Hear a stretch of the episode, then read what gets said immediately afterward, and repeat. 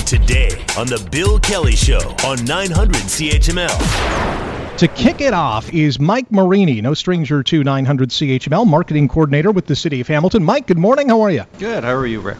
You came in this morning firing on all cylinders about the Tiger Cats, and maybe we'll save that for another day. But who knows? If we need it, we'll we'll, we'll save those bullets uh, for later on in the show. And David Wright is the founder, head consultant of Casio Capital Advisors, Incorporated. David, good morning. Welcome to the show. Good morning. Pleased to be here. How nice was it last night to be amongst other people at Carmen's Banquet Center, you know, looking at these entrepreneurs and getting excited about the future? Mike, we'll start with you on this one.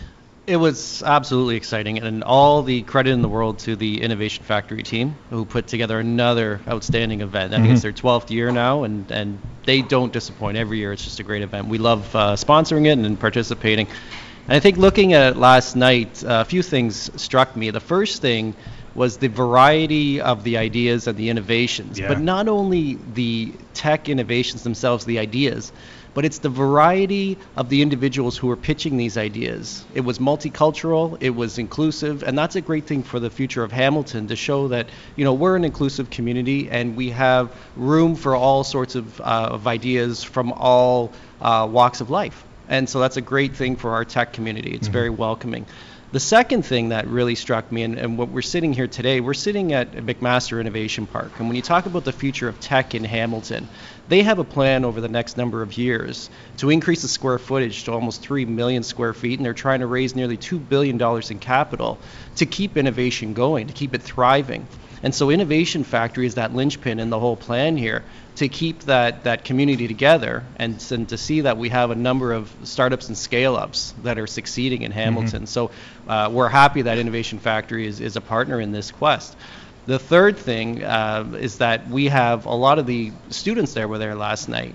We're coming out of Mohawk and McMaster. These are two of the most research-intensive universities and colleges in all of the country. So when you talk about the next generation of ideas, Hamilton is in a very good stead because of the, the talent pipeline that's coming out of our post-secondary institutions. Our challenge from, I'll say from the city standpoint, is to keep these these young professionals here. Mm-hmm. And I think when you have a partner like Innovation Factory that can reach out to these communities, that can get them ingratiated into the community, make them feel welcome, make them feel a part, that their ideas matter and that we they're valued and they have a future here, then that is, is very good. Uh, it makes us feel good from the from the city standpoint. There's a number of topics I'm going to pounce upon uh, in, in a couple minutes, but I do want to ask David's reaction to last night and being amongst people and celebrating the entrepreneurship spirit and the innovative spirit that we have in this city.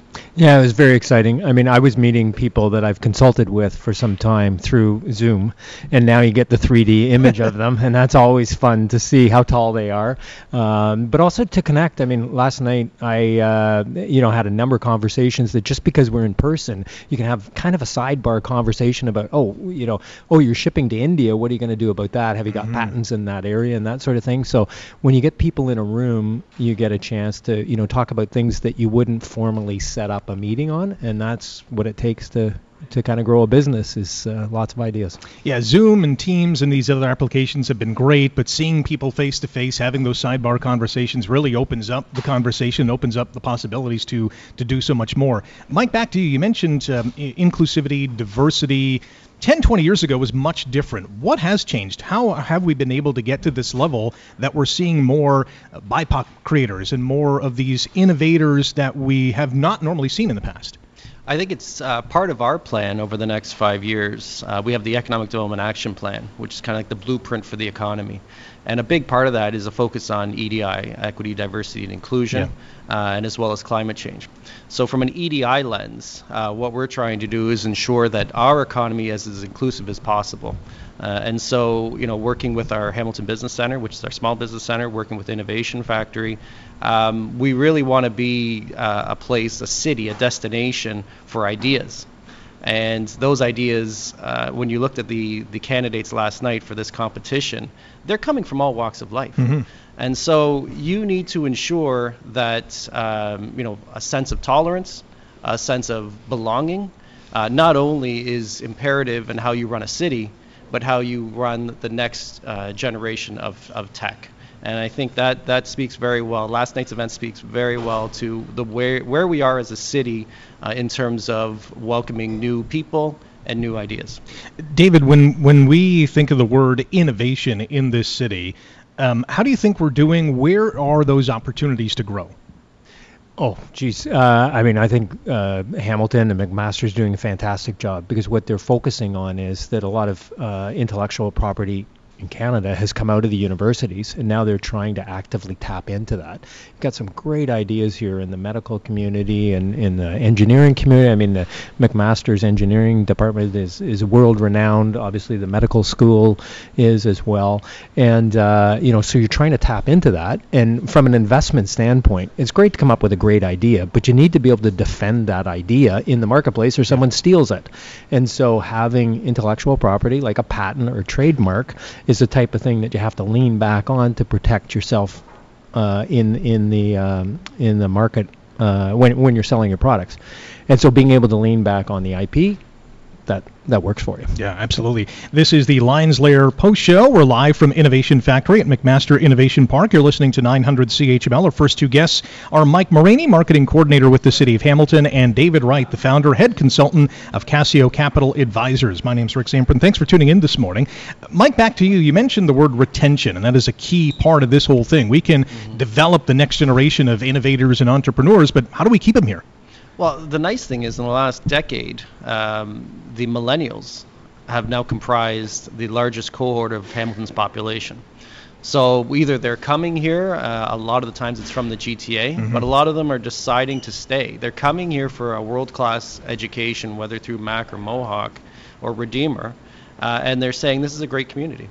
Uh, so our job in terms of retention is to keep them aware of the opportunities uh, that are available here. So we have great partnerships with uh, McMaster's uh, Continuing Education Center, uh, Student Success Center, working with Mohawk College, particularly IdeaWorks, um, and then working with um, organizations like Innovation Factory to to ensure that not only are they receiving that, you know, on-the-job training um, when they're trying to start their business, but they're, they're receiving those supports about what the city can offer them. And I can tell you, you know, I've been in economic development for fifteen years, and the the landscape has changed for when uh, businesses make decisions. It used to be, and it still is, uh, the final arbiter is money. How right. much does it cost me to run my business yeah. here? But it also was, ten years ago, it was, what are your tax rates? What are your labor rates? And those are important, but now they're asking more than ever, what's the quality of life? What do I get for my employees and my family after five and on the weekends? And so where am I, you know, I can make that decision. Either I can save money moving to this city or moving to this city, and they're generally the same costs. But Hamilton, uh, because of so much, um, you know, in terms of what the, what it offers as a city, you know, you can go into an urban core, but five minutes away you can be on a trail and go to the, the rural areas of Hamilton. Mm-hmm. Uh, and so it's that quality of life uh, argument is really, that's, that's the big thing that's keeping people here. Sense of place. Th- that's huge. Those intangibles are massive, especially for a workforce. David, are you hearing those kind of conversations as well in terms of what intangibles, what else does Hamilton have to offer? Um, I don't end up on those kind of discussions, but uh, cost structure is a big issue for startups, right. uh, because startups uh, struggle to get revenue, which means they, you know, they struggle to cover their costs in some way, shape, or form. And so um, having a facility like Innovation Factory where they can come and work for free, because they can sit in a room and mm-hmm. work together is just fantastic. The next thing that you need is you need, um, you know, I'll call them partners, lawyers, accountants, people to help them put their finances together and to develop those patents or whatever it is. And if you're just new to a community, you don't know where to turn.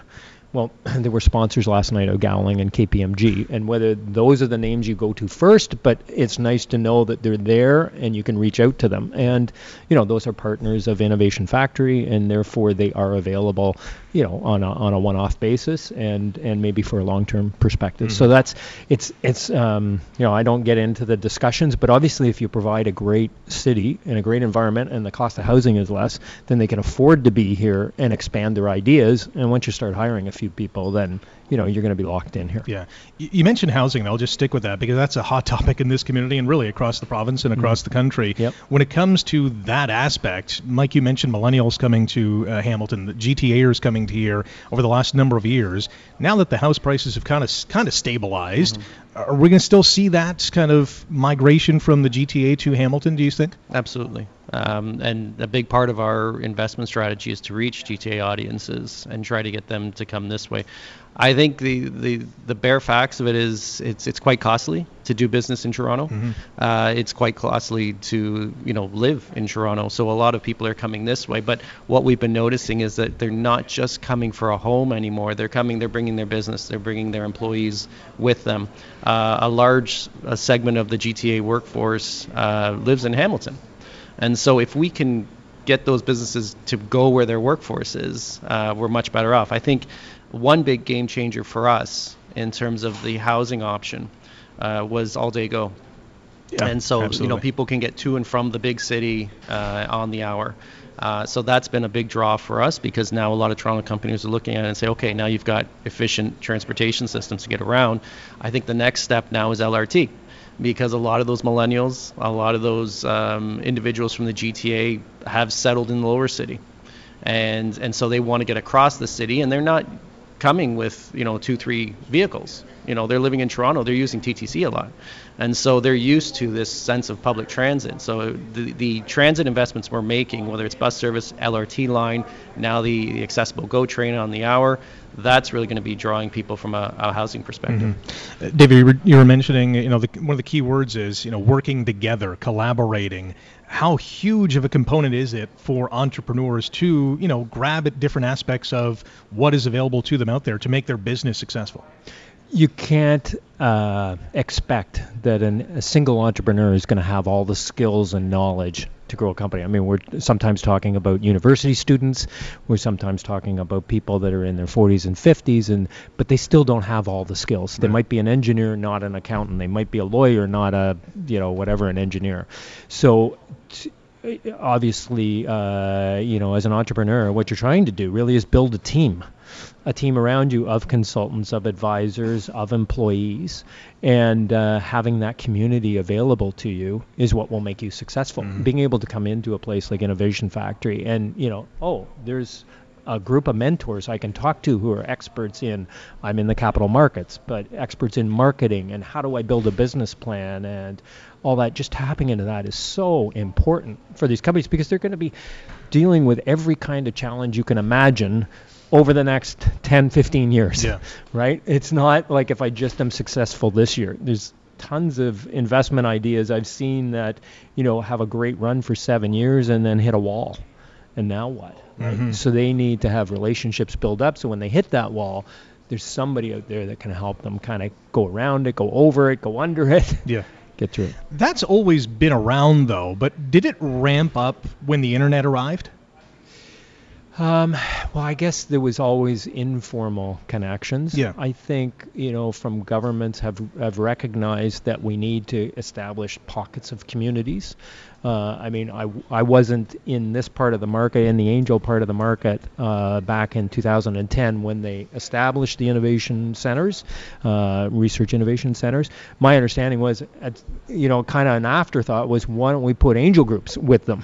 So, you know, oh, great, let's get a community here. Oh, mm-hmm. We need a community of funders. Let's put them with it, right? Yeah. So now there's angel groups established basically at the same spots where the Rick centers are.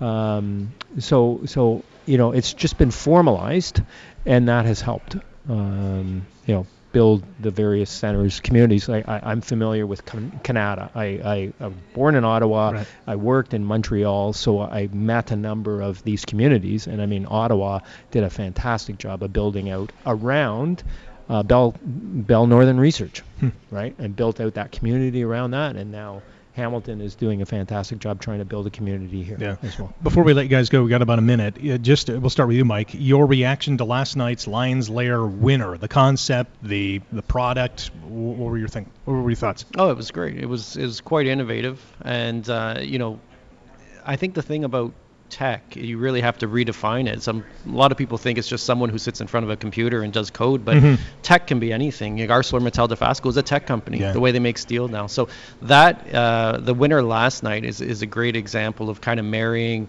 uh, what's could be socially popular and then trying to add that that tech element to mm-hmm. it. Um, but to David's point, I think the biggest thing that I took away from is Hamilton is a city of five hundred thousand, but it's a town of five hundred. And so everyone knows each other somehow. Yeah. And I, particularly in the innovation community and the tech community, uh, that's been uh, boding quite well for Hamilton. It's these connections. These connection points are much easier to make in this city. And uh, Innovation Factory should be given a lot of credit for, for making those introductions between entrepreneurs and keeping those those connections going. one hundred percent. David, really quick, your thoughts on the winner last night? Yeah, uh, I mean, this is a pitch competition. Mm-hmm. Uh, what tends to win is the more advanced companies. So we had some companies last night that were in concept phase. And, uh, I mean, Board Ball is, is a product that's shipping today. Day, so they're going to be more advanced in their legal, financial, and all right. that. So that's fantastic. What we celebrated last night was, what, sixteen companies that are on the cusp of breaking out. And uh, we had to pick a winner, but really we're celebrating the innovation that's going on in twenty twenty-two. Yeah, absolutely. All winners for sure. You're listening to the Bill Kelly Show podcast on nine hundred C H M L. Happy to have you on board for this fantastic program as we talk about entrepreneurship, innovation, moving this city forward in an exciting way. And here to talk about that fact is Aaron Gillespie, a partner with K P M G and a financial lion. Aaron, good morning. How are you? Morning, Rick. Very good. Also on the line, we have Alex Ross. He is with Gowling W L G, also a lawyer, registered Canadian patent agent, and a legal lion. Alex, good morning. How are you today?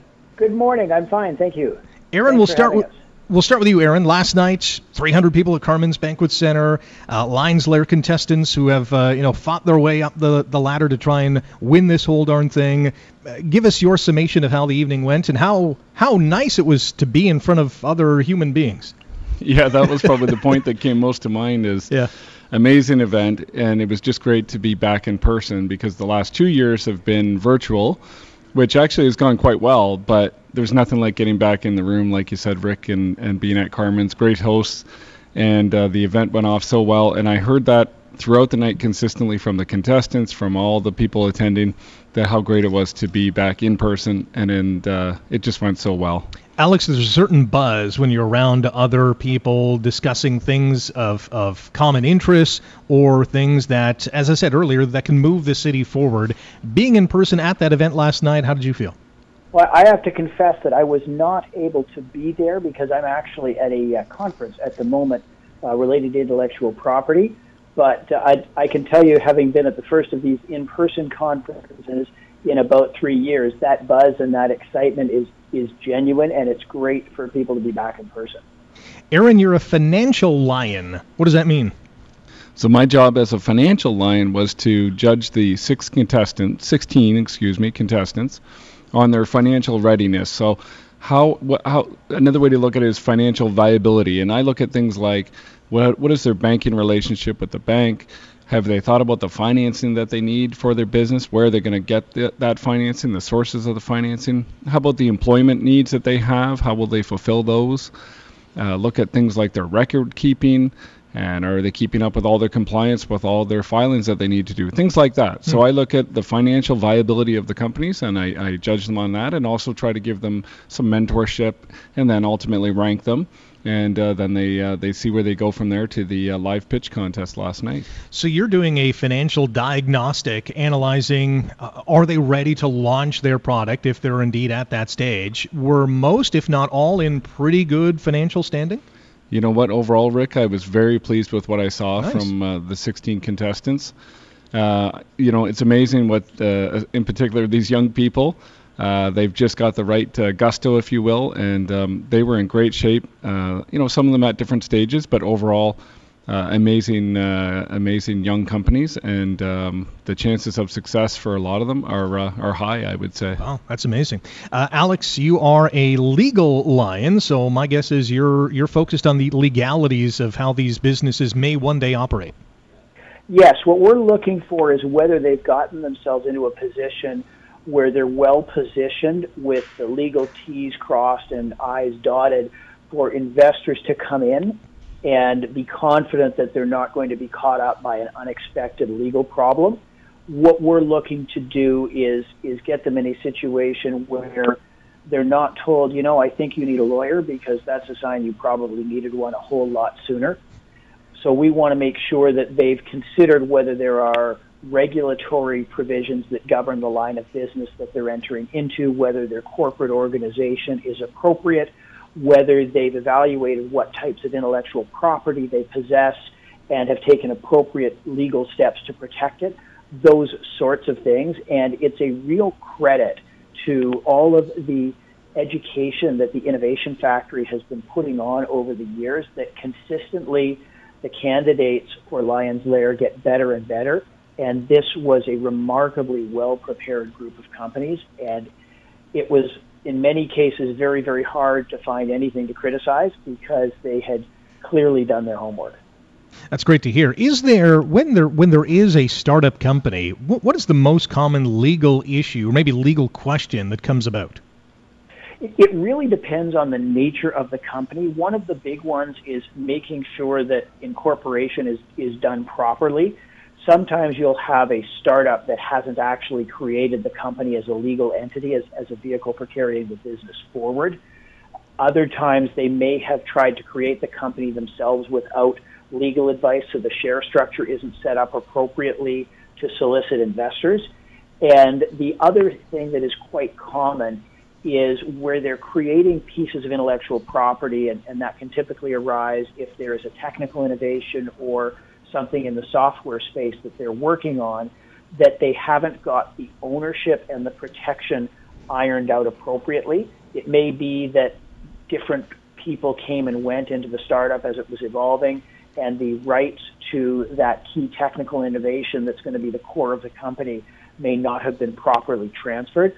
So that is one that is fairly common, and I, I should stress it was not anything that we encountered with any of these candidates. They were, as I mentioned, extremely well prepared. You're listening to the Lions Lair Post Show, live from the Innovation Factory at McMaster Innovation Park on nine hundred C H M L. Rick Samprin with you. We have Aaron Gillespie here in uh, Onsite, a partner with K P M G and a financial lion. And Alex Ross is with Gowling W L G, also a lawyer, registered Canadian patent agent, and a legal lion, as we're dissecting what happened uh, last night with the Lions Lair Gala at Carmen's Banquet Center and the sixteen contestants who are up for uh, some uh, um, pretty critical steps along the way as they get their product or service to market. The financial game is wide-ranging, um, uh, Aaron. There are so many pitfalls and hurdles and challenges to get through. Is there a common stumbling block that many entrepreneurs kind of hit along the way to say, Aaron, we need some help here. What do we do? If I had to uh, break it down into just one, Rick, I would say it's cash flow. So measuring out over the next year, two years, three years, four years, as far out as you can project, how are you going to maintain positive cash flow to keep the business going? Right. There's lots of times that these companies have good ideas. They've done a lot of things well, but they simply don't have the cash to, to survive. Or they actually raise the cash if they're fortunate to do so. And some of them are. Some of even the, even the contestants uh, last night have actually raised uh, some initial financing, which is wonderful. Mm-hmm. But when what is what, what we call their burn rate? When will they burn through all that money and require more money? And if, and when is that? And how are you going to handle that? What's the plan? So I would say cash flow, managing cash flow. What's the cash coming in? What's the cash going out? And what's the timing of such? Is there a general timeline in which most companies get to a point where they're like, oh, the cash flow is not what we thought it was going to be? Is that two years? Is that five years? Is that ten? Is that more? I would say it's usually seen sooner than they realize. um, no, it depends on the business, obviously, and what's going on in the business. So it, it would certainly be, uh, in, um, you know, uh, personal to each business. However, uh, yeah, I would say sooner than they think. And, and again, that's why that's probably the most critical thing they can do is, is actually put some thought to that and project that out and mm-hmm. think about that.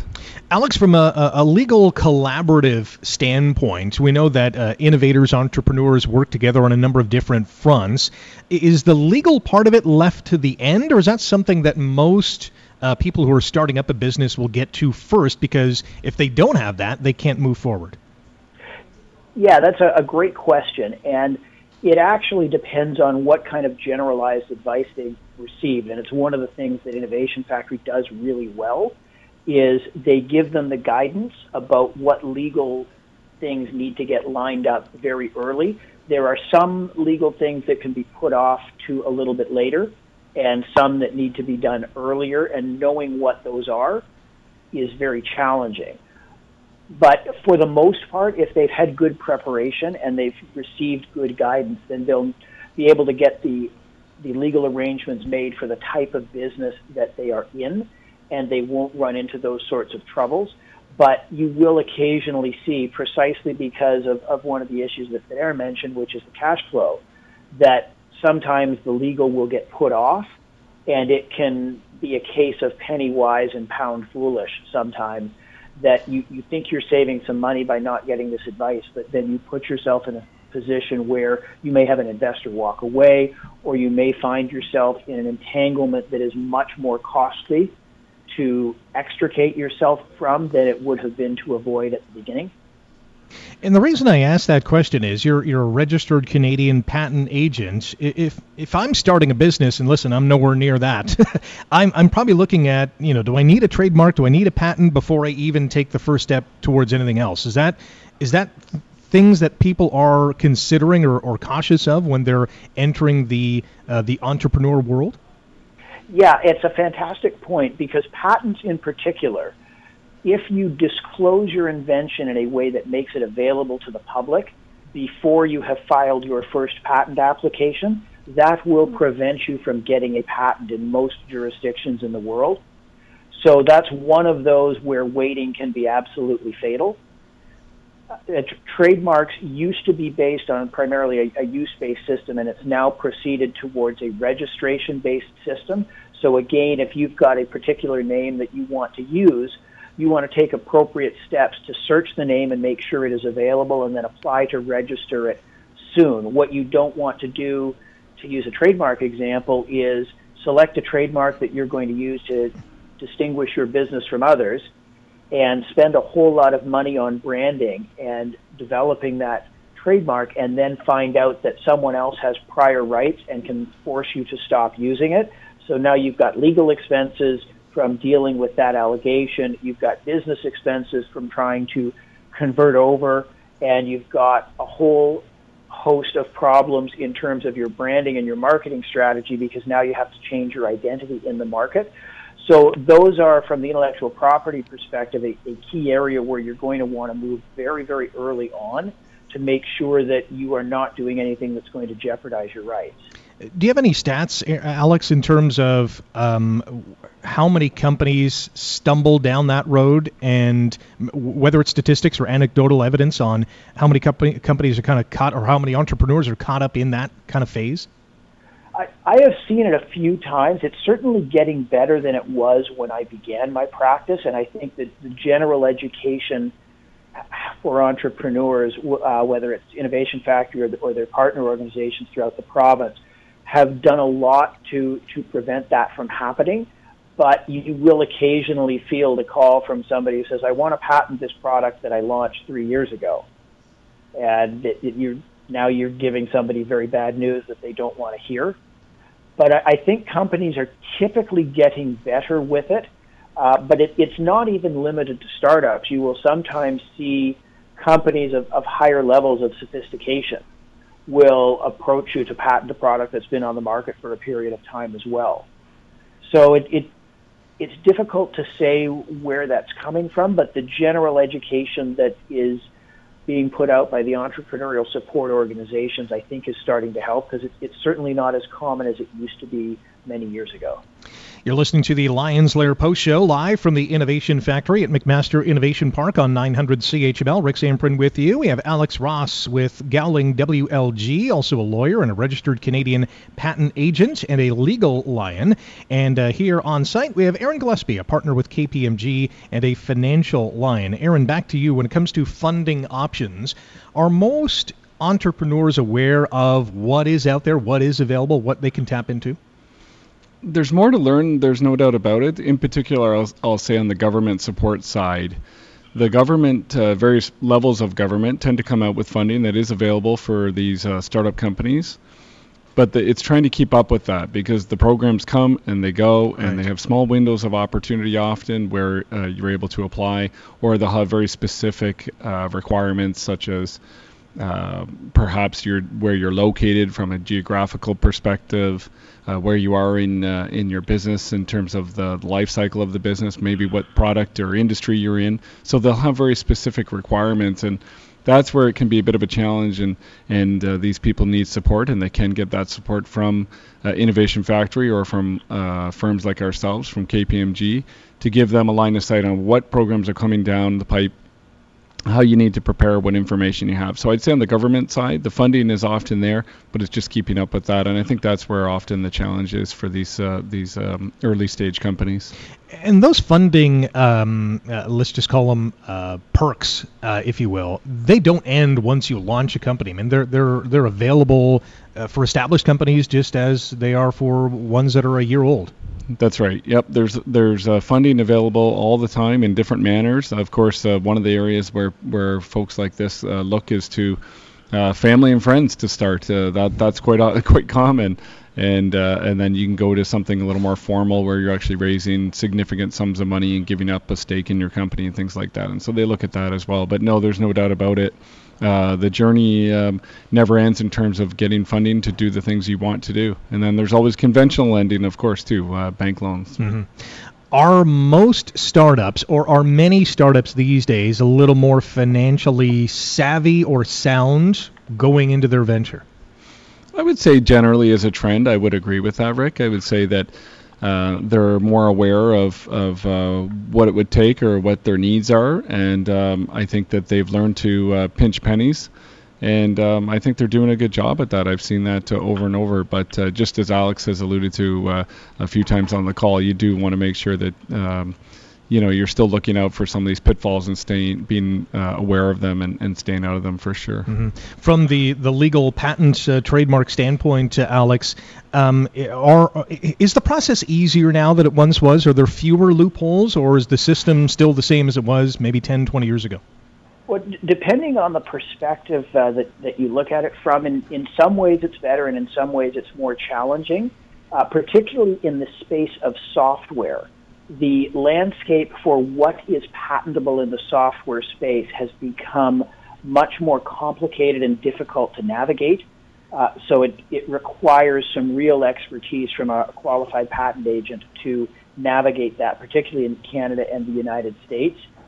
In some other areas, the Patent Office has, has streamlined the process, and, and the province of Ontario is is working on a, a new office that's going to be helping people in Ontario with obtaining intellectual property rights. So although that that hasn't come up to speed yet, that's something that's in the works that's going to make things easier. The uh, fundamentally, you are dealing with, in the patent space, something that is a unique hybrid of a technical document and a legal document, and it, it's something that it, it's not a do-it-yourself exercise that you may think you're saving money by, by not paying the fees for the, the patent agent to do the work, but the net result will be, even if you actually get the process completed and have the patent granted by the patent office, it may not have the effective legal protection that you need to move the business forward. So it, it it's one of those things that, similar to that you wouldn't, you know, try to operate on your own foot, but you would go to the doctor. It's the same sort of thing. I would recommend that you, you go to the patent agent and, and get the advice to make sure that you're getting the protection you actually think you are. And we only have a minute on this, Alex, but is the software world a little trickier because it's more of a global space? And, and it, you're, you're adhering a, to different rules? It, it, there are different rules, but the fundamental issue is that the court decisions relating to what is patentable in the software space and what is not have created considerable confusion. And particularly in the United States, there's actually a legislation that's just been introduced in the United States Congress to try to clarify what those rules are. Well, and it's people like Alex Ross at Gowling W L G, a lawyer and a registered Canadian patent agent, that will uh, weave in and out and help young entrepreneurs uh, around some of these uh, hoops and hurdles and tricks and turns. And Aaron Gillespie, from a financial standpoint, will get you to where you need to be, a partner with K P M G. Alex, Aaron, thanks for your time today. Enjoy the rest of the day, and uh, good luck down the road. Thank you, Rick. Thank you.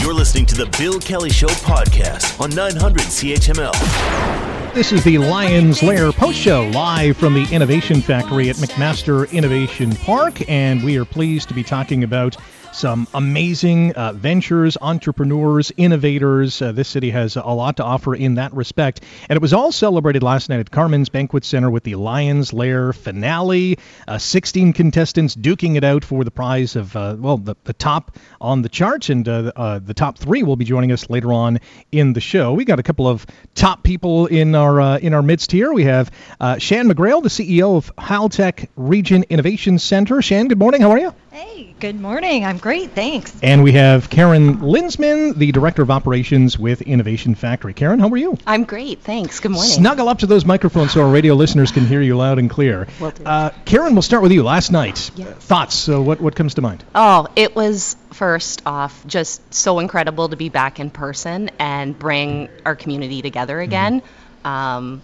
last night, coming home, getting all the emails and Uh, texts and, and messages this morning, hearing about how much fun people had. Nice. And how thought like how grateful they were to just get together. It was it just felt really good.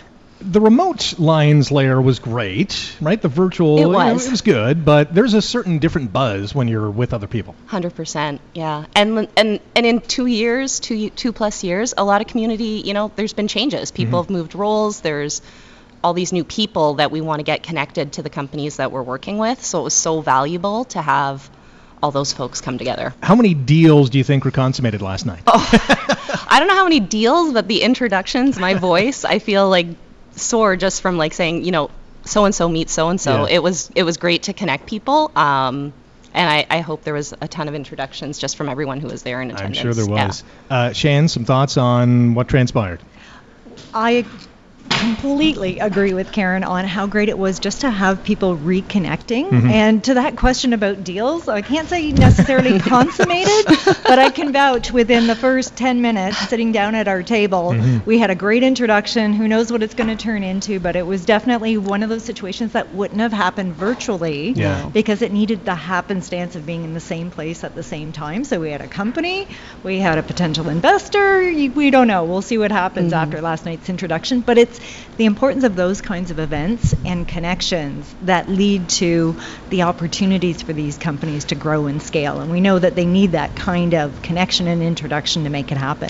Do you think for a little while there we took those sidebar conversations for granted and how important they are to making that connection? Absolutely. And I think at the end of the day, as much as, you know, we can put our profiles up and use social media mm-hmm. and find people that way and materials, it comes down to business is done with people. And you have to be able to look people in the eye, get to know them, get to trust them, form a relationship. And, you know, that happens in person. We can get it started online. We can continue it online. But yeah. it really grows and deepens when it's in person. Karen, you're nodding your head at that one as well. Yeah, totally. I had someone come up to me, not on... on a difficult business situation though too, right? Like you don't, it's tricky to have those difficult ones in a virtual world too. And you know, there was some hard questions that someone wanted to ask one of our partner organizations, and it's just, it's way better to have those conversations in person. Mm-hmm. So yeah. Well, it was great to see a bunch of people at uh, Carmen's last night, three hundred plus, I understand, yep. which is amazing. I'm sure they were happy as well. Let's talk about Innovation Factory and how this has really become, I was going to say a community leader, really a provincial, national, world leader in bringing people together. How have you done it? You know, thank you for that, first of all. I appreciate welcome. the call out to being a leader. Um, I, th- I think we I think we are. We heard from some folks uh, last night, and we've heard it before when we've run this event, that Um, we're one of the few organizations like ours, the Regional Innovation Centers, that, that does run a big networking opportunity mm-hmm. like this. And it's a ton of work, but it's meant to foster that community. It's meant to bring it together, and it does it. So it's working, and uh, we've seen it work for the last twelve years, and we want to keep doing it. Um, so thank you for the, the leadership call out there. Um, but I think we also, we, we stay really attuned. We work with our partners like Shan and the mm-hmm. others in our R I C network to, you know, really know who's kind of taking point on what initiatives. And we all have our specializations. We all have expertise within our organizations that, that leads us to be able to deliver really specialized programs that help our companies. And I think we're doing increasingly a really good job and a better job of you know, knowing who can lead in what regard. And, and here in Hamilton, a big piece of that, as you'll probably hear more about today, is, is around life sciences and that sector of focus, and advanced manufacturing and transportation. Um, so we lean in there and we make sure that the resources and um, programs that we have to support innovators in those sectors is is really valuable for them. Mm-hmm. So we're just doing our best in that regard to to offer as much as we can to those companies and entrepreneurs. In, in saying all that, and all that is one hundred percent true, is there one thing that you think, man, I wish we did a little bit better on that, or, or we took advantage of this opportunity to, you know, expand our scope? Yeah, when I see last night, I think more and more about that investment piece and about keeping the investor community really close to us. And I, I'm sure Shan will uh, speak to that too. It's so important to have the folks who can help these companies in a financial sense be close by, be well aware of who these companies are and what they're doing, so they're interested, uh, so they're following them, so they're offering advice, and then hopefully also investing in them and helping them to grow and get off. So um, I'd say if anything's missing, and we, we do a ton in that already, we do offer some great investment readiness mm-hmm. preparation stuff, but the more that we can do to bring networking opportunities with these investors, to um, have our companies prepared as they as they reach those points, it, the more we can do in that regard is highly valuable, I think. Shan, you're nodding your head at this. You're, you've, you've heard this story over and over again, right? I, and again, I'll agree with Karen on this, is that it's so important to form those relationships with the investors. And one of the things that I've seen over the last little bit, and I know Karen's probably going to nod her head at this too, is the investors, you know, we, we think about the money side of it, but the experiences they have, mm-hmm. the networks they have, the knowledge they have, that's something that they are open to contribute to these companies. Right. And in some in some cases, they need that before they need the money. one hundred percent. And they need it at different ways, in different ways, and they need to consume it differently. And, you know, a lot of times we hear capital, capital, capital. It's what the companies need to scale.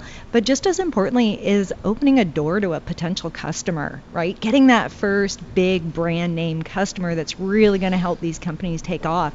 That can be more important than the capital in a lot of cases. And that's what these investors bring. They're, they're people with fantastic backgrounds and experiences. And my, my connection with that community has said they're willing to share it. And we just need to, as Karen was saying, just get better at understanding it and how to tap our companies into it. You're certainly on the right track, that is for sure. This is the Lions Lair Post Show, live from the Innovation Factory at McMaster Innovation Park on nine hundred C H M L. Rick Samprin with you. We have Shan McGrail, is uh, the C E O of Haltech Region Innovation Center, and Karen Linsman, the Director of Operations with Innovation Factory.